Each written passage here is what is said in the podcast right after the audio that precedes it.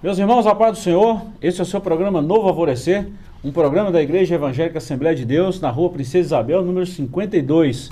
E é com muita alegria que estamos aqui mais uma vez para estudarmos a Palavra de Deus. Nosso abraço carinhoso a todos vocês que nos acompanham e aqui uma recomendação, nos acompanhe pelas nossas mídias sociais, através do nosso canal no YouTube, a DEC TV, e também do nosso Instagram e o nosso Facebook. Deus te abençoe. Vamos para um breve intervalo e voltamos já já para o comentário da lição de número 7. E é uma lição muito importante para o nosso elevo espiritual. Não saia daí, voltamos já já.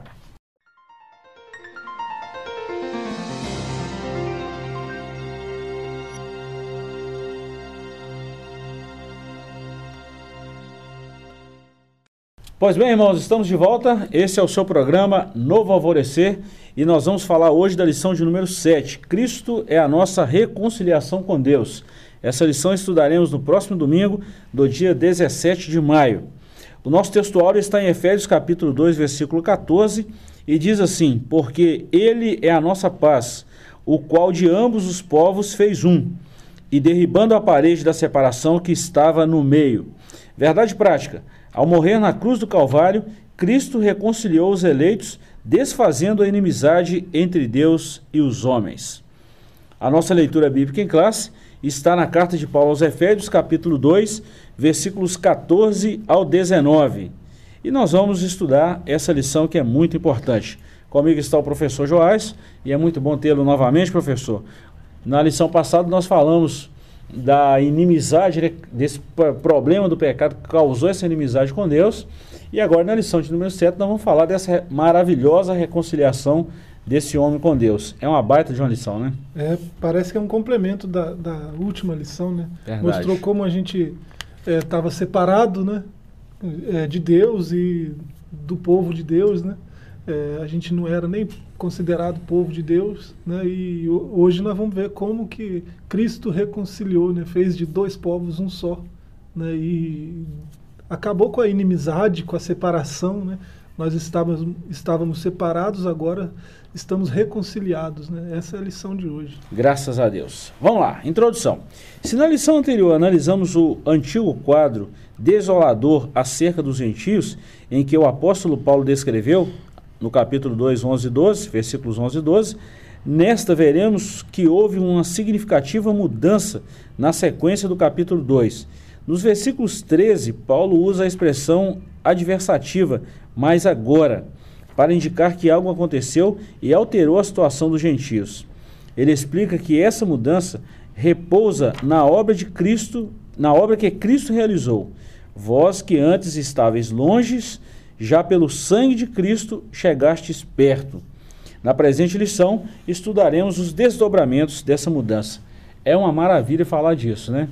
Apresentou-se no capítulo 2 a condição que a raça humana estava, mas também o remédio para esse problema que os homens estavam enfrentando. Isso. O problema foi apontado e a solução também, né? Graças a Deus. É importante quando alguém aponta um problema, ter essa capacidade, essa nobreza, né, de apontar a solução também, né? E foi o que o apóstolo fez aqui. Muito bacana. Professor, é interessante que quando a gente faz uma comparação da lei à graça, né, nós vamos ver que a lei só apontava o problema, né? Dificilmente tinha uma saída para aquele problema. Ela, sobretudo aquelas leis que traziam proibições, né? A lei ritualística, né? Uhum. Pra não comer isso, não comer aquilo, não fazer isso, não fazer aquilo, né? Só apontava o problema, só mostrava como o homem é pecador, como o homem está afastado de Deus. Verdade. Né? Cristo veio e destruiu a barreira, né? Parece que o apóstolo aqui está usando uma figura clara, né? Daquela parede que cercava o templo, né? Uhum. O espaço do templo, né, o pátio e tudo mais, do mundo lá fora, né? Então Cristo veio e destruiu essa barreira, né? Você vê quando ele dá o brado, aquele véu, né, que era a separação, né, é rasgado de alto a baixo, né? O homem tem livre acesso, né, como diz o escritor aos Hebreus. Verdade. Tem um texto muito, muito interessante que eu sempre falo dele também no Antigo Testamento, Isaías 59, 1 e 2. Eis que o braço do Senhor não está encolhido para que não possa salvar, nem os seus ouvidos agravados para que não possa ouvir. Aí o versículo 2, mas as vossas transgressões fazem separação entre vós e o vosso Deus. É o pecado que separou o homem de Deus, mas com a morte de Jesus, ele faz uma união muito interessante. Primeiro, ele reconcilia o homem com Deus, ou seja, uma comunhão na vertical, e depois ele reconcilia o homem com o seu próximo. Aí uma reconciliação no horizontal. E isso é muito interessante quando a gente fala disso. Nós vamos trabalhar esse capítulo primeiro aí, ele se desdobra em 4 subtópicos e nós vamos começar nele agora.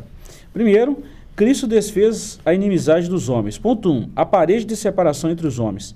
Trata-se de uma analogia com as muralhas do templo em Jerusalém. A estrutura da construção revela o exclusivismo religioso do judaísmo. Entre o santuário e o átrio dos gentios havia o muro da pedra com a proibição de acesso aos estrangeiros. O extremismo judaico quanto a esse aspecto levou Paulo à prisão quando ele foi acusado de permitir um grego ultrapassar essa barreira. Exatamente o pecado causou essa separação, criou uma barreira, ou seja, impediu o acesso desse homem a Deus. Mas com a morte de Cristo esse problema foi resolvido. Aqui fala, aponta essa analogia, né, com as muralhas do tempo. Analogia, né, é algo que é proporcional, né, proporção. Né, quando você indica semelhança entre duas coisas, você está fazendo uma analogia, né? Então é exatamente isso. Ele está usando uma figura de linguagem para falar daqueles muros que separavam os que estavam perto de Deus dos que estavam longe de Deus, né? E assim, essa barreira ela fica mais nítida no episódio que é narrado aqui de Atos 21, né? É um Efésio que está ali, né? Trófimo, né? Eles acusam Paulo de ter permitido um incircunciso, um grego entrar no templo, isso é proibido, né? E Paulo passa por sérios problemas ali, né? Vai até a prisão. A gente percebe até hoje, professor, assim, esse muro que algumas religiões ainda põem de dificuldade no ser humano. Uma coisa que o próprio Cristo quebrou, ainda tem muitas religiões que, como é que eu vou te falar, eles impedem esse acesso, né, desse homem ao Deus Todo-Poderoso, ao Cristo Perdoador, ao Cristo Ressurreto. E isso já foi quebrado. É incrível que haja cristãos, né, pessoas que se dizem cristãs, né, que levantam esses muros, né, de separação, né? O céu é só nosso, vocês ficam aí. Verdade. Né? O céu é só para nós. Religiões exclusivistas, né, que querem um céu só para eles. Há cristãos assim. Eu estava lendo hoje uma notícia um tanto triste, né, de alguns cristãos americanos, né, que se denominam cristãos progressistas, pedindo a prisão de um sujeito que compartilhou o livro do John Piper sobre o coronavírus. Olha bem. Né?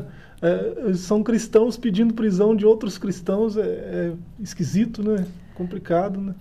Aí a gente fala da essência do Evangelho, né? Da essência do Evangelho de Cristo. Se a gente for olhar, Cristo ele andava com pessoas, vamos falar assim, de um baixo escalão na sociedade. Pessoas que eram rejeitadas. Mas interessante que nenhuma dessas pessoas que andava com Cristo, que teve acesso a Cristo, nenhuma delas teve a vida de pecado que ela vivia. Ela foi transformada por Cristo. Há uma transformação, né? Há uma mudança. Verdade.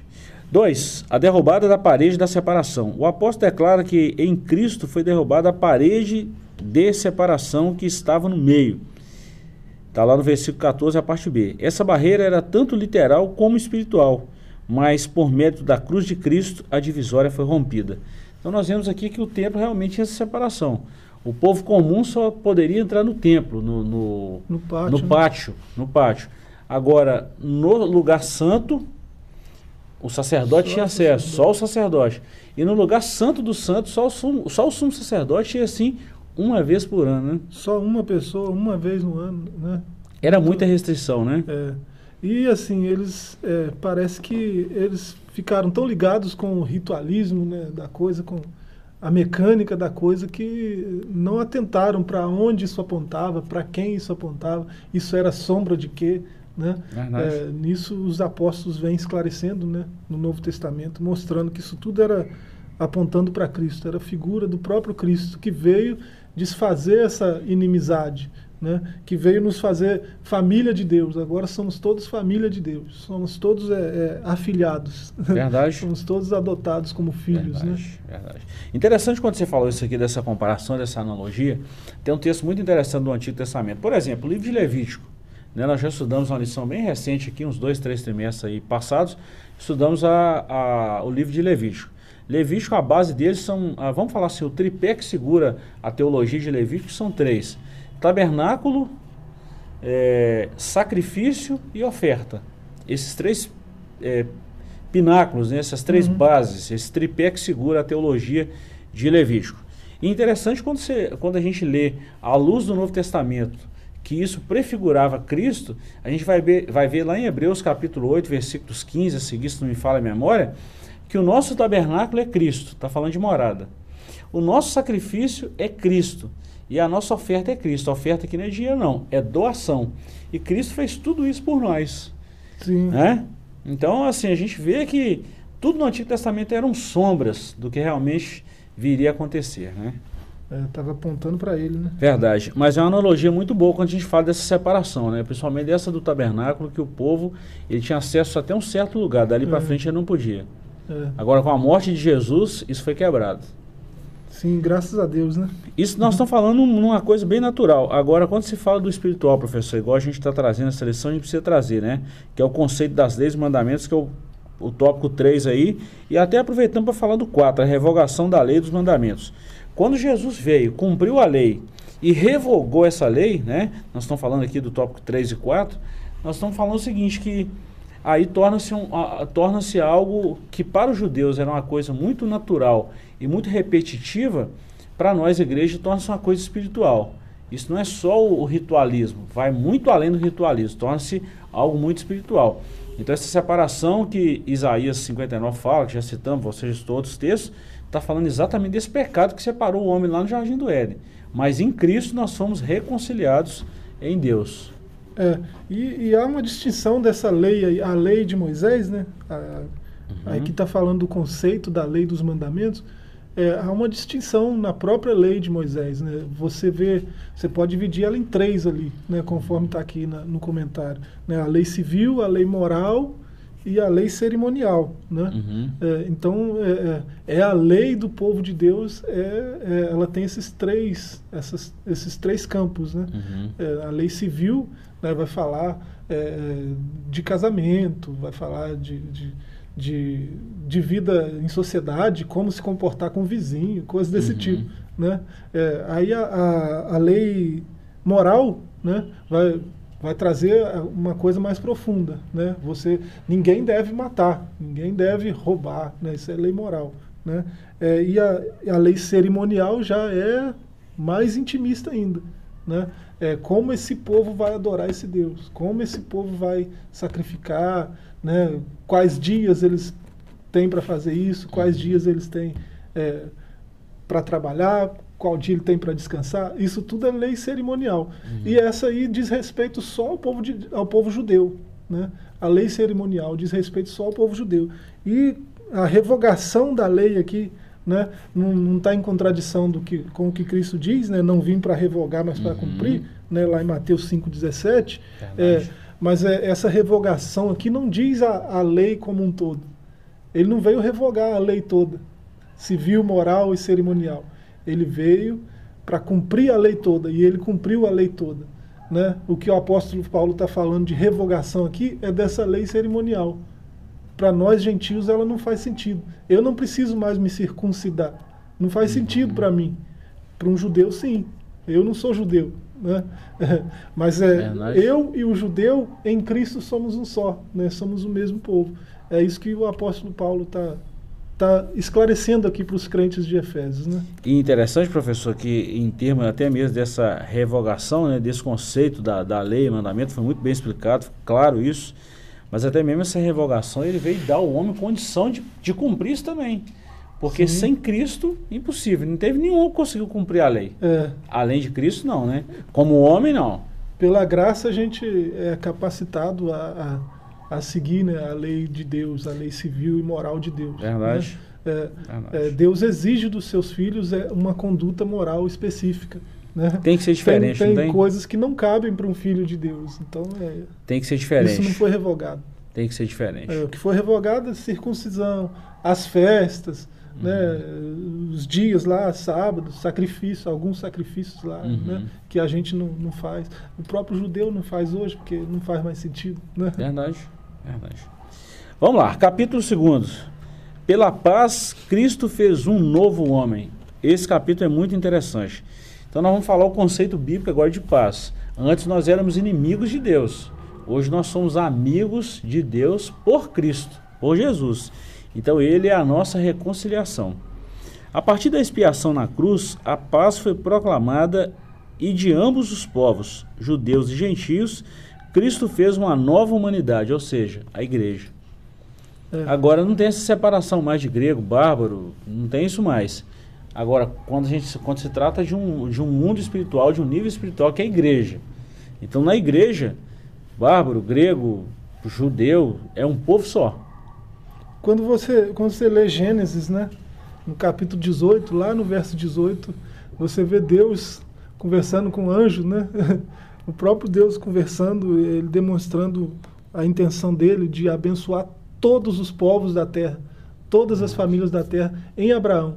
Né? Isso já era plano de Deus. Deus falou isso para Abraão lá em Gênesis 12, né, no verso 3. Aí tem o Gênesis 18, 18, Gênesis 22, 18, Gênesis 26, 4. Né? Deus fala desse mesmo jeito, né, que todas as famílias, todas as nações da terra seriam abençoadas em Abraão. Então esse plano aqui de paz para todos, né, de unidade, né, sem essa separação, né, sem essa separação étnica, né, digamos assim, até isso, né, Deus já tinha essa unidade em mente quando ele chamou Abraão, né? Até mesmo os continentes, professor. Quando a gente está falando aqui de um conceito espiritual, mas vamos falar de um conceito físico, né, de um conceito bem físico mesmo. Os limites em termos de... Os limites territoriais, isso foi criado pelo homem. Deus não criou isso. Claro. Né? Até na história, na geografia, principalmente na geografia antiga, quando a gente estava lá no ensino médio ainda, né? Lá nos primeiros passos, lá depois o ensino fundamental e médio, nós estudávamos que a Terra era um continente só, a Pangeia.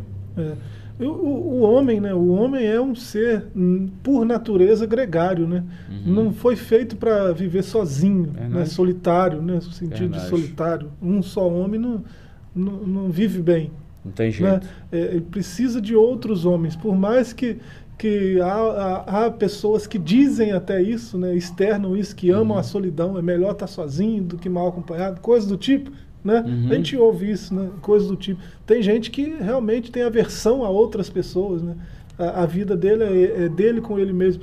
Mas olha mais de perto para você ver. Se esse sujeito não depende de alguém para fazer a comida dele, de alguém para conduzir ele para algum lugar... Né? De alguém para levar um lanche para ele de noite, né? Esse cara pede lanche, o motoqueiro vem e traz. Então ele, por mais que ele proclame que ele não precisa de ninguém, ele precisa, né? Se ele fosse sozinho mesmo, né, ele se virava com isso tudo, mas ele não faz isso. Vai a um restaurante para comer.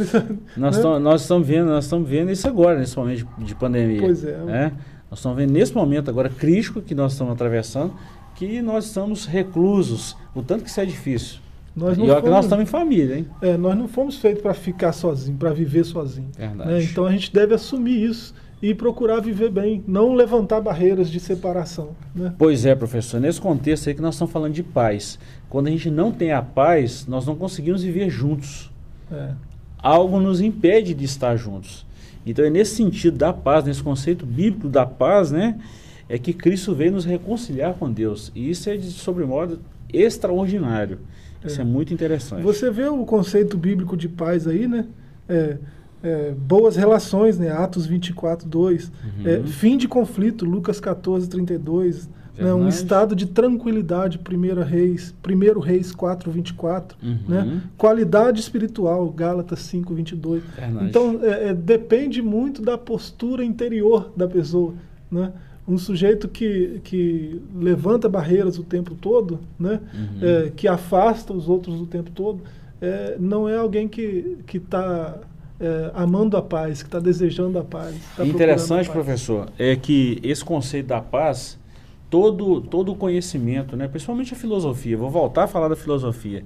Por exemplo, gosto de um filósofo bem dos antigos aí, Sêneca. Ele escreveu um livro da tranquilidade, o Tratado da Tranquilidade. Ele está falando exatamente de uma paz.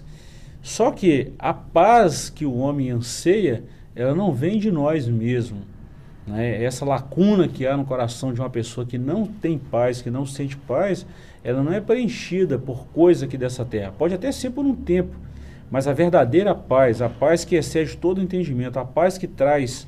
que põe um fim na inimizade, que põe um fim no problema, que põe um fim nessa questão de pecado, de separação do homem de Deus, é só a paz que Cristo nos proporcionou. Só ela e mais nenhuma. Essa tranquilidade que a gente vê aqui, de 1 Reis 14, 32, não é esse tipo de tranquilidade que os filósofos falam, né? Não. É porque se você olhar para a filosofia nesse sentido, sempre essa tranquilidade vai ser afetada por fatores externos. Muito. Né?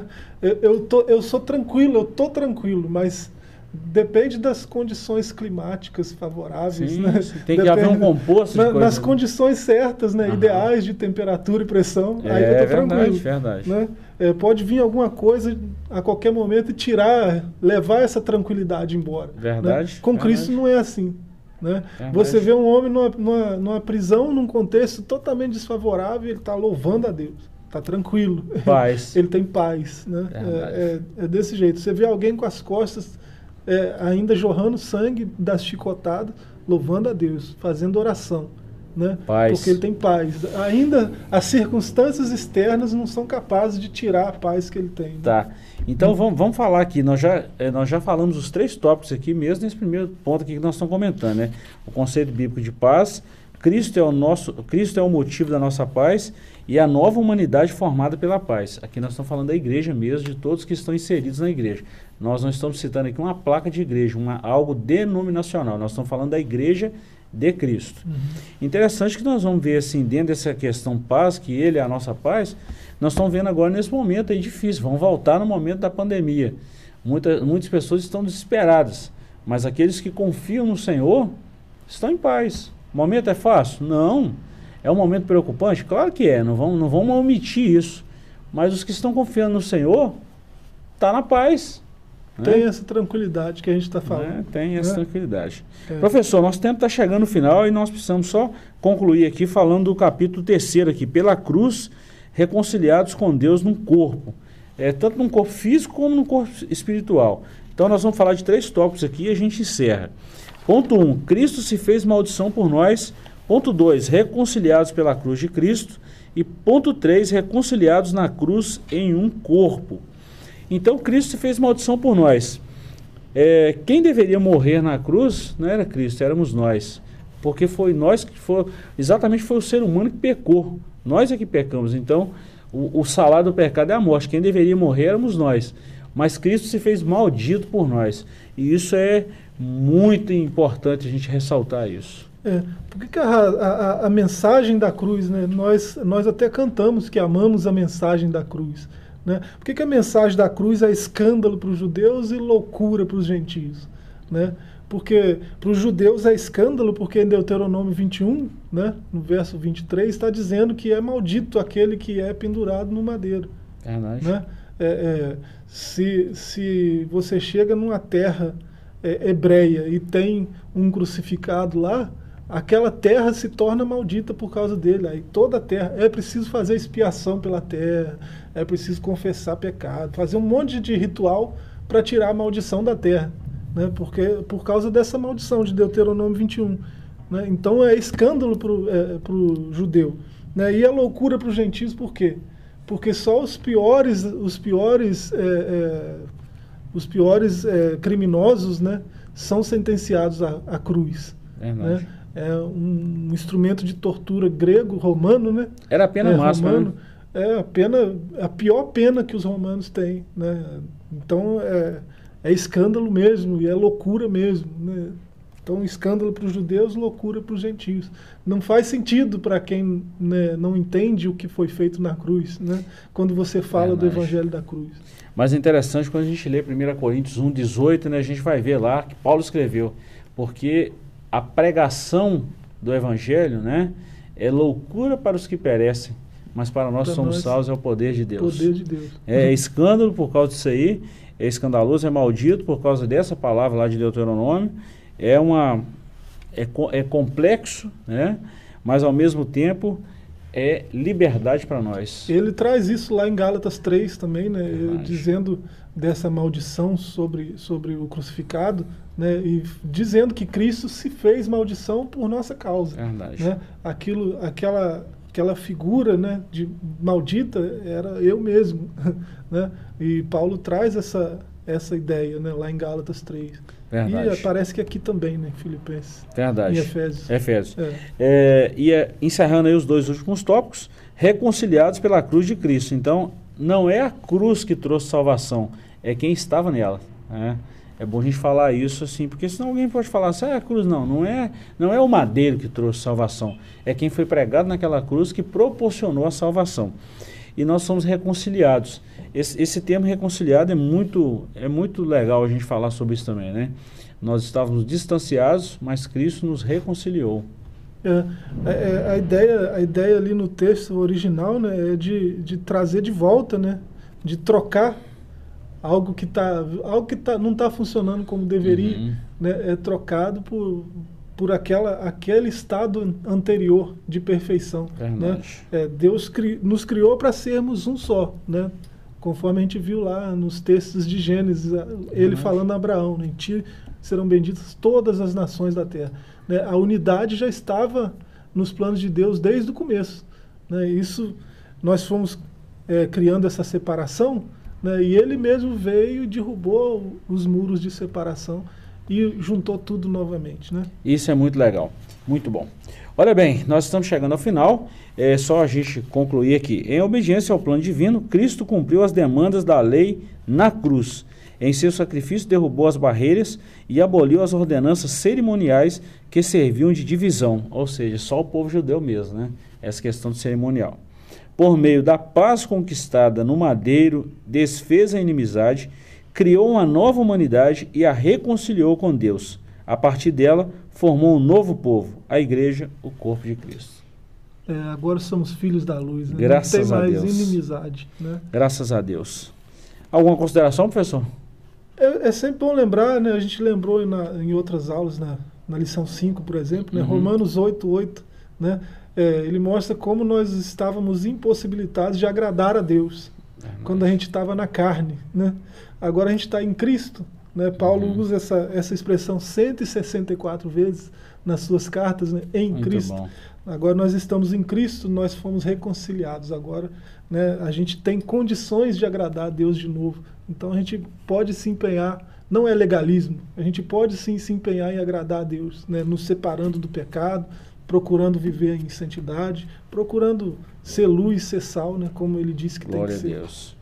E eu gosto dessa expressão, em Cristo. Isso tira todo o mérito humano e por causa dele. Não é? É ele, para ele, por ele, seja toda a honra, toda a glória. É isso. Graças a Deus. Queremos agradecer a você pela companhia. Chegamos ao final de mais uma lição. Essa lição, ela vai falar assim de uma forma muito, muito profunda ao seu coração. Na oportunidade, queremos te agradecer muito por esse carinho de sempre e desejamos que você tenha uma excelente semana e voltaremos no próximo programa com mais um comentário da lição. Fiquem todos com Deus e contem sempre com as nossas orações. Deus te abençoe.